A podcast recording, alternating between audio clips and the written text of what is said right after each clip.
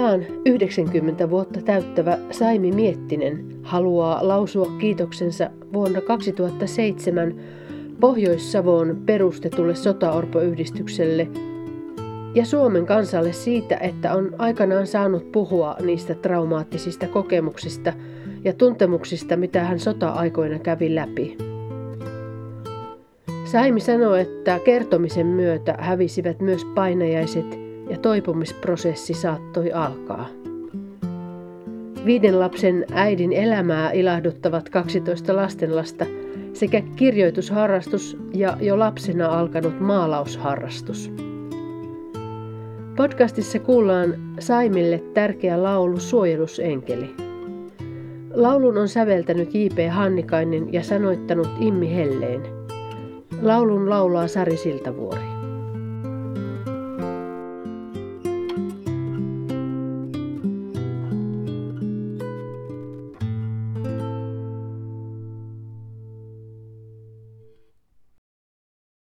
Sota-orpo rukka, jolla on jo harmaa tukka. Minulla oli hyvä isä, minä ainut perheen lisää. Paljon olen tehnyt työtä, valvonut monta yötä. Suomen kansaa lisännyt, lomat elämästä lykännyt. Viisi on minulla lasta, kaksitoista lasten lasta. Neljännestä polvesta ei puutu monta tusinasta. Saimme Marian omaa tarinointia. Minä olen Saimi Miettinen, Suonenjoilla syntynyt 31 ja siellä muuttanut sitten 16-vuotiaana jo pois, mutta silloin kun isä lähti sotaan, niin minä olin siellä ja kaatu sitten ja äidin kanssa jäätiin kahden ja minä olin ainoa lapsi. Ja sitten minä otin sen, sen perheenpään paikan, että minä aina hoidin äitiä ja pelkäsin, että jos äitikin kuolee ja ja minä tein kotityöt ja äiti kävi työssä ja sitä menti hyvin sillä tavalla sitten monta vuotta eteenpäin. Ja tässä minä sitä kirjettä sitten vähän isälle luen, kun hän lähti ja, ja oli niin ikävä päivä, kun oli syntymäpäivät. Heinäkuussa 10. päivä ja isän lähtö oli siinä ja juotiin ne syntymäpäiväkahvit ja isä sitten oli jo pukenut ja äiti sanoi, että menepäs pesemään tuo pullapertti tuonne rantaan. Ja minä läksin ja minä tulin sinne kotiin ja minä sanoin sitten, että missä isä? No se isä lähti sinne, meni mummon luokse, että käy siellä.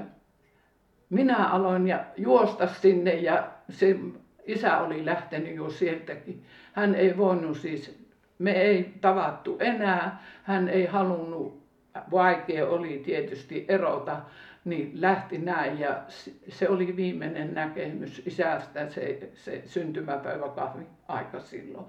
Ja sitten minä tässä nyt muistelen tällä kirjeen kautta, rakas isäni, tuhannet terveiset täältä kaukaa. Miten olet voinut ja mitä kuuluu? Meille ei kuulu erikoista. Matkamme kului hyvin ja nyt olemme täällä tädin luona. Täti meni työhön SOK rakennukselle tänä aamuna jo kahdeksan. On niin hauska kirjoittaa, kun radio soi, eikä tarvitse ostaa patteriaa, kun on sähköradio. Vähän näitä virheitä on tullut, kun en ollut, kun siinä kahdeksanvuotias tai yhdeksän, niin se oli vähän huonoa tämä kirjoittaminen. Tokko on lomalle pääsystäsi mitään tietoa, kun Hakkaraisen Arnekin pitäisi päästä kuulemaan toisen kerran. Olisi hauskaa, jos sinäkin isäkulta pääsisit lomalle käymään. Alkaa ihan ikävältä tuntua, kun siitä on jo niin kauan aikaa, kun on nähty toisiamme. Me sitten päivän tultua lähdemme puodille, pistämme johonkin postilaatikkoon. Radiosta kuuluu juuri puolustusvoimien ohjelma. siinä keskustelevat juuri Karumäestä, ei kun Karhumäki se oli. On niin hauskaa, kun radiosta kuuluu puhetta Karumäestä, ei kun se on Karhumäki, siinäkin on virhe. Kun Yksi mies on tapellut soppakauhan kanssa vanjaa vastaan ja kun saan kirjoittaa Karumäke isälleni, ihan iki omalle isälleni, voi kun sä kerran pääset lomalle, niin ajaisit vaikka tänne Nokialle, niin sitten pidettäisiin hauskaa, kuunneltaisiin radiota, me juuri äsken syötiin ja äiti tiskaa astioita. Äsken kulki posti, mutta meille ei tullut vaan kirjettä. Tädille tuli Väinöltä kirje. Kirjoita heti kun saat tämän kirjeen, siis tänne Nokiaan. No ei muuta kuin hauskaa talvea toivon sulle isäkulta ja hyvää vointia. Terveisiä äidiltä, tädiltä, enolta ja minulta. Kirjoita pian. Jumalan rauhaa, Saimi tyttösi. Tämä oli semmoinen kirje, että isä kaatui kahdeksas päivä sitten tammikuuta 42, niin hän ei saanut tätä, minä sain tämän palautteen ja maininnalla. Tämä kirje palautettiin lähettäjälle merkinnällä kaatunut tammikuun 8. päivä 42 Hiisijärvellä.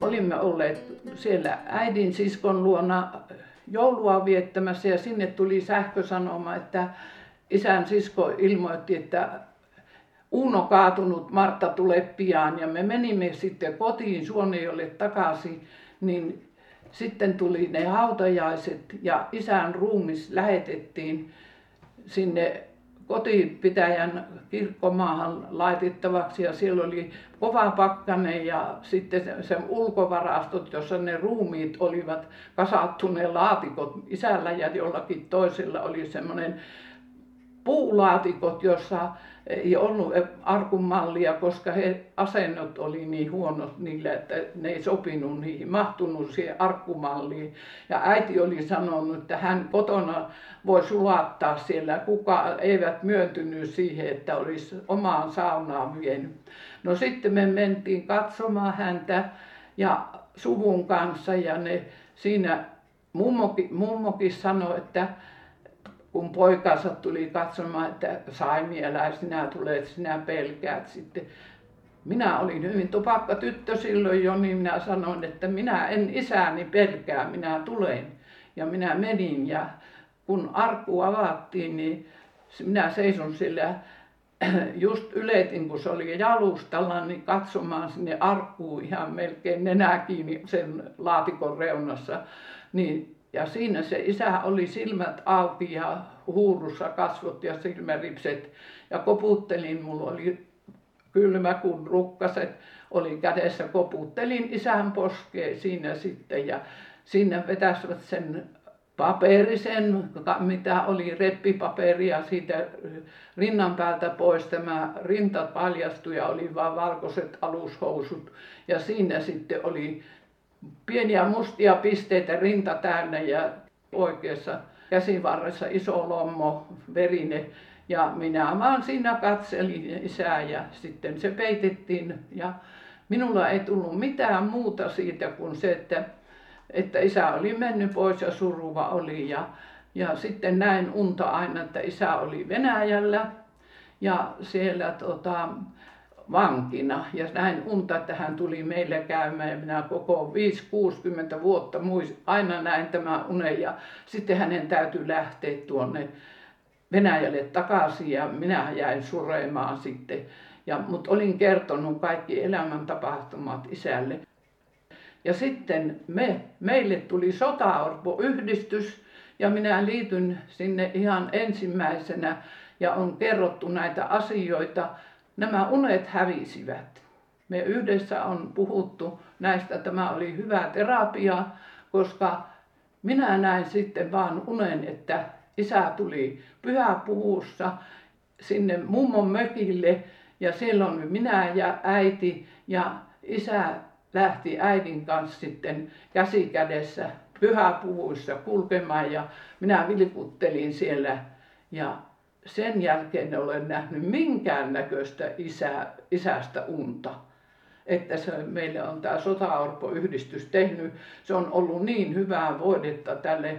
Viimeinenkin rahka on vähän niin kuin sen haavan päältä karissu pois. Että tälle yhdistykselle suuri arvo täytyy antaa, koska meillä oli niin huono kohtelu silloin, kun me jäätiin, me oltiin vähän niin kuin syyllisiä, paha olo, että aina vaan se, että, että täytyy olla hyvin hiljaa, koskaan puhuttu tästä meidän ongelmista siellä kenellekään, mutta kun pelättiin, että äiti kuolee ja on oltava rohkea ja tehtävä työtä ja ei saanut itkeä ja eikä kellekään voinut kertoa sitä surua. Ja nyt me ollaan vapauduttu siitä, kiitos vaan sille yhdistykselle ja Suomen kansalle, jos vielä pois jotenkin niitä, jotka vielä elää, niin niitäkin vielä muistaa ja auttaa.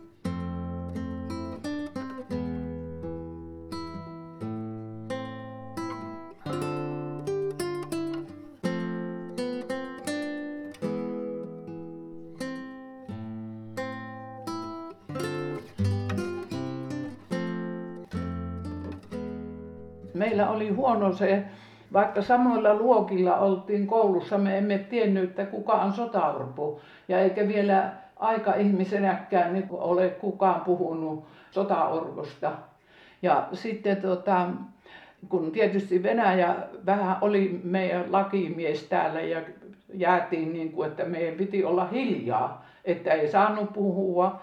Ja sitten valvontakomissio oli siellä hotellikämpissä, missä se oli ja koulussakin, niin sitten jotkut, jotka oli vähän toista mieltä, niin ne sitten ihan niin kuin meitä, se oli poliittisia juttuja ne sitten, että minun äitikin kun oli koululla, siinä koululla keittäjänä, missä minä, niin siellä oli tämä Isvesi oli ja nämä seudut oli vähän semmoista ja siellä oli kahta puoluetta, niin sen toisen puolueen ne opiskelijat sitten minun äitiä rasistiksi haukkuvat.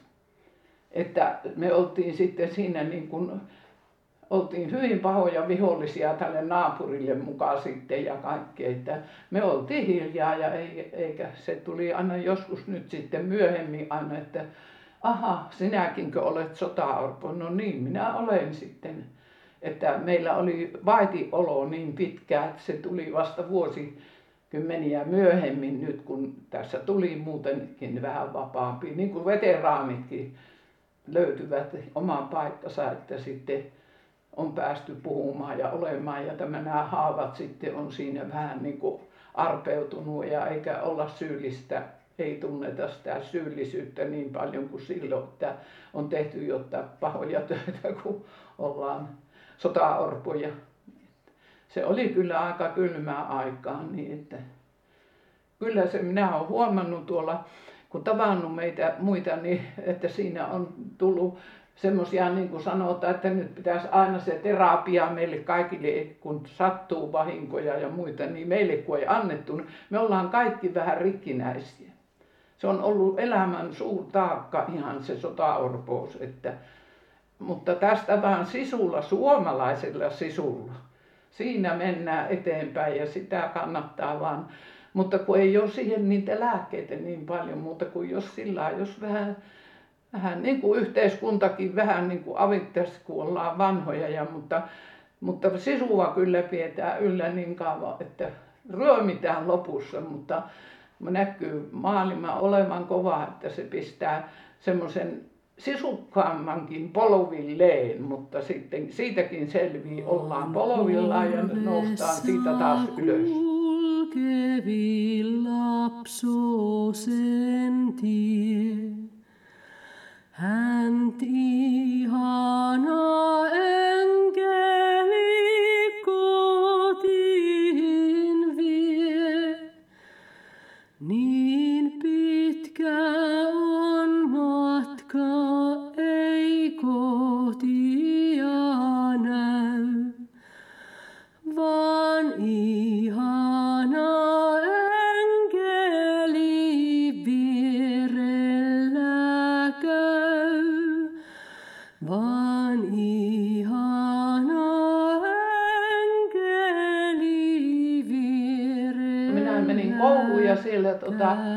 kyllä luin ja oli ahkera tyttö ja topakka tyttö. Äiti sanoi, että hän ei ole antanut piiskaa mulle, kun minä olen ollut niin topakka. Ja olin kyllä semmoinen, että tein kaikkea ja opiskelin. Ja siinä tietysti ne numerot nousi ja opettajat sitten, että sitä on lähdettävä yhteiskoulussa sitten, kun johtokunta ja johtajaopettaja pisti siihen semmoiset, että sitä nyt mennään. Ja tota, minä siellä jonkun aikaa olin ja sitten minä jätin kesken ja minä menin takaisin sinne kansakouluun. Niin, ja minä sain sitten luokka vaihdettua ja, ja kun sitten oli koulu käyty, siellä oli minun todistuksessa, siellä oli paljon niitä isoja numeroita ja kävin kaikki luokat läpi ja äitin kanssa elettiin ja minä tein kotitöitä. Pesin avannolla, huuhtelin pyykkiä ja olin, kova oli elämä, mutta sitten oli koulu käyty ja, ja olisi sitten pitänyt vielä lähteä Helsinkiin Ateneumiin että erityistaipumuksia kuvaamataiteeseen on vahvasti kirjoitettuna siihen ja siellä olisi professorilla mulle ollut asunnot ja kaikki, niin minäpä en lähtenyt. Sotaorvolle annettiin, sitten tuli tieto, että pääsee tuonne, minä olin jo Nokialla työssä kumitehtaalla lelumaalarina pari vuotta ja sitten tuli sinne tieto, että koulutus olisi portaan päähän kristilliseen kansanopistoon. Ja minäpä päätin, että minäpä lähden sinne ja pääsin sitten sinne, sinne ja olin tyytyväinen. Ja sitten minä sieltä läksin ja tulin Kuopioon sitten lomalle siellä ja minäpä tapasin siellä semmoisen pojan tanssi. Se oli pikkusen niin kuin luvatonta mennä sinne tanssipaikkaan, mutta sieltä minä löysin pojan silloin ja minä olin 18-vuotias ja ja tota, ja se jatkui siitä, että sitä jo oltiin Kihlossa sitten syksyllä ja alkoi tämmöinen avioliitto, joka kesti tänne melkein 70 vuotta, 66. Nyt on viisi vuotta ollut leskenä, lapsia on viisi ja koulutettu on, sieltä löytyy melkein joka lajin oppilasta. Itse en ole käynyt koulua, lapset on saanut käydä koulua, minä olen tehnyt työtä on hirvittävän onnellinen siitä, että olen elänyt tämä elämä. Enkä, mulla on ollut ne värit ja pensselit, aina minun on saanut maalata. Ja jos kirjastoja ei olisi, sitten olisin surullinen, että en mennyt kouluun. Niin on jäin lakita, mutta minusta on, että nyt on viimeinen opiskelu sinne viimeiselle luokalle ja kirjoitukset tässä sitten, kun tässä on 90 vuotta täyttyy, niin se on tärkeä pääsykoe vielä edessä, että kannattaa siihen satsata nyt ja olla iloinen ja onnellinen ja kiittää tästä, että on saanut elää ja hyvä elämä ja rikkaa elämän. On lapset on saanut käydä koulua ja ovat on ja lapsen lapsia ja lapsen lapsia on jo siinä 30 niitä mummon mummon, mummon lemmikkiä. niin että kyllä tässä on ollut, nyt on yksi ja sisulla menen vielä, että en ole pyytänyt vielä mitään apua, enkä minä ihan ensimmäiseksi pyydä ennen kuin tota, ryömin viimeiseksi vielä. Ja toivon, että toisetkin ottaa sisun ja irti elämästä vaan ja ilo se on, joka pitää ja tämmöinen hyvä mieli vaan on piettävä viimeiseen asti. Niin se on rintamalla miesten. Se on sama meille nyt, että ollaan joka päivä taistellaan. Että se on luoti voi tulla koska tahansa. Ollaan siihen valmiina, niin sitten on hyvä elää.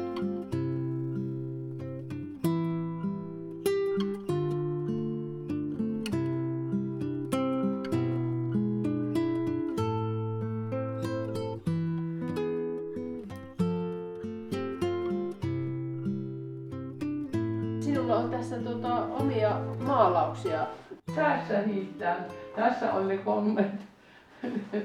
Kerropas tästä kuvasta, mikä tässä on niin. tilanne. Tämä on se pommijuttu, että lähdin silloin hiihtämään, kun se ilmahälytys oli. Ja sitten ne oli niin mahdottoman alla lentää ja sitten ne puottivat siihen isvetteen, putos niitä, ne meni suutariksi jään läpi sitten niitä pommia. Se oli muistaakseni loppiainen oikein semmoinen pakkaspäivä joku se, että silloin oli se. Ja minä sitten peitin sukset, etteivät niitä ryömin ja niin kauan olin siellä, että se ilmahälytys meni ohitse sitten ja se oli semmoinen semmoinen kokemus sekin. Ja sitten oli, että kun tuli aina niitä, niin lakanat korvissa me mentiin siellä niin aina puu alle monta kertaa. Mutta sitten taas kun sota kehittyi, niin sitten jo seistiin siellä mökkien rappusella ja katsottiin kun ne lenteli, että ei ne sinne sen kummempi vaara sitten loppujen lopuksi ollut. Desanttien pelko oli, puhuttiin radiossa, että desanttia on pudotettu sinne ja tänne, niin maallahan niitä pelkäs sitten, että kyllä se sota tuntui silloin, että ja sitten tämä on nämä junamatkat, minä tein aina semmoisena kymmenvuotiaana, vein jopa vanhan mummonkin Haapanmäelle sitten sieltä Suonenjoilta Haapamäessä vaihtui junaa, meni Seinäjoelle ja minä Tampereelle. Sitten siellä tuli niitä herroja oikein sinne junaan sitten, kun suomalaiset sotilaat nukku siellä penkin alla ja siellä hattuhyllyllä, niin sitten siellä kulki niitä saksalaisia herroja. Niin nekin tuli nähtyä siellä, että mikä ero oli. Me reppanat oltiin siellä ja minä kanssa pikkutyttö siellä. Minä muistan Tampereen asemalla, kun minä äitin kanssa olin, niin oli niin kova pakkane, että vaihdettiin junaa Nokialle menemään, niin siinä sitten minä itkin tietysti ja asemamies joku sieltä tuli, mikä on hätänä. Minä sanoin, että sitä, että kun käsiä valentin niin kovasti, se mies otti ne minun käsineet ja hiero lumella minun käsiä ja kun odotettiin junaan, ei tullut aina silloin, kun niihin piti ja ulkona oli, oltiin. Ja sitten tota, se lämpö tuli niihin, kun sitä, niitä hierottiin lumella niitä. Ja, ja siellä vaunussa oli niin ahasta silloin sitten, että minä menin sitten, että mä äitille, että pissalle menen, niin sinne junan vessaan.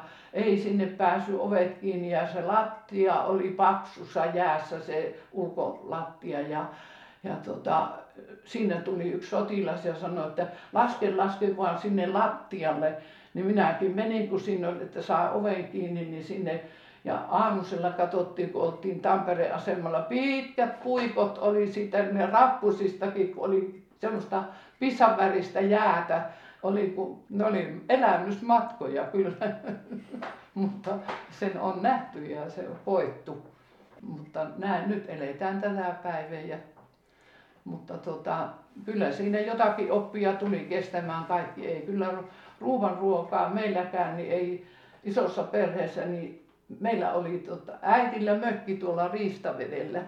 Joka ikinen muru vietiin, jos jäi ja perunan kuoret tuolta Rönön saaresta. Mentiin aina Riistavelle ja mummolle oli possu ja vietiin ruoan tähteet. Eikä varmaan yhtään kertaa minä ole heittänyt ruokaa hukkaan. Mutta siinä on sitten pärjätty. Tässä ollaan. Ja omalla työllä ihan, mutta minä ihmettelen, mistä tätä aikaa on kaikkea silti riittänyt. Niin, niin tässä on näitä sotakuvia. Tässä on se, kun saatiin se surun viesti, niin siinä sitten minulle käytiin ostamassa. Tuo surun nauha, se oli tuota, vasempaan kätteen musta nauha laitettiin ja äitille surun ja junassa kivinen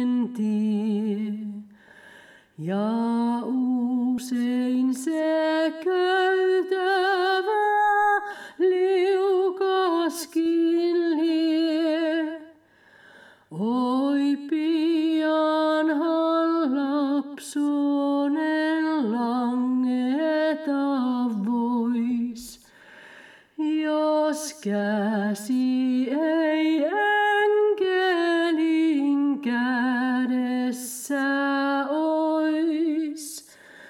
Jos käsi ei enkelin Niistä pienistä sirusta tulee se hyvä mieli ja eletään. Eikä, vaikka olisi minkälainen korona, niin se, ehkä se on ollut koulutus tämä sota-aika ja vaikeat olot, niin kun se huomattiin, että kun selvitään kumminkin, kun jaksetaan. Kyllähän se koittelee, mutta jos ollaan oikein niin kuin ihan järenkas mukana, niin kuin nyt minulla on tämä, kun se on sieltä lapsuudesta lähtien, minä olin se, se rukoilija, niin kuin mikä se on se Sirkka, semmoinen on isän puolesta. Ja sitä ajattelen, että kun jos isä olisi kaatunut, kaatunut silloin, kun hän kaatui. Ja mulla oli vaikea se iltarukkous tehdä siinä junassa, kun oltiin Suonioilta lähettiin ja kun minä olin joka ilta lukenut sen ja, ja sitten minä kumminkin keksin, että mä menin sinne takin alle ja siellä sitten sain. Ja sitten oltiin se joulu vietetty ja se uusi vuosi tuli ja siinä se tulikin tämä, että mikä mulla olisi tänne asti tunnon tuska ollut, jos olisi, että en olisi, että kun hän kaatui just silloin. Ja sitten tota, kun isä kirjoitti sieltä mulle, että jos pikkusangi rukoukset on auttanut, kun hän on säästynyt, kun pääsi tapelleet sillä tavalla, että venäläisiä oli naisia ja miehiä sinne, kun ne semmoisella sillalla pienellä puukkotappelu. Sanoi, että hänelle tuli haavakin sormeen ja reppuriekaleena ja hän pelastui, niin se sitten kiitti, että että varmaan se on auttanut, niin minä aina nyt kun näitä jäsentelee näitä asioita ja miettii ja muistelee, että mitähän minä olisin ajatellut. Minä vähän pikkusen käännyn sitten siinä, että syyttelen, tota, että tuonne päin rupesi tuntumaan siltä, että se on niin kuin syyllinen ja vähän niin kuin vieroksun pikkusen aikoo, että mutta, Jumala. Niin, mutta sitten minä kumminkin olen palautunut siihen, että siellähän se on se jo, jo turva ja se on paras. Ja vaikka kuinka, että se on vaan tarkoitettu näin meneväksi. Että siihen luottahan tässä on ihan hyvä elää.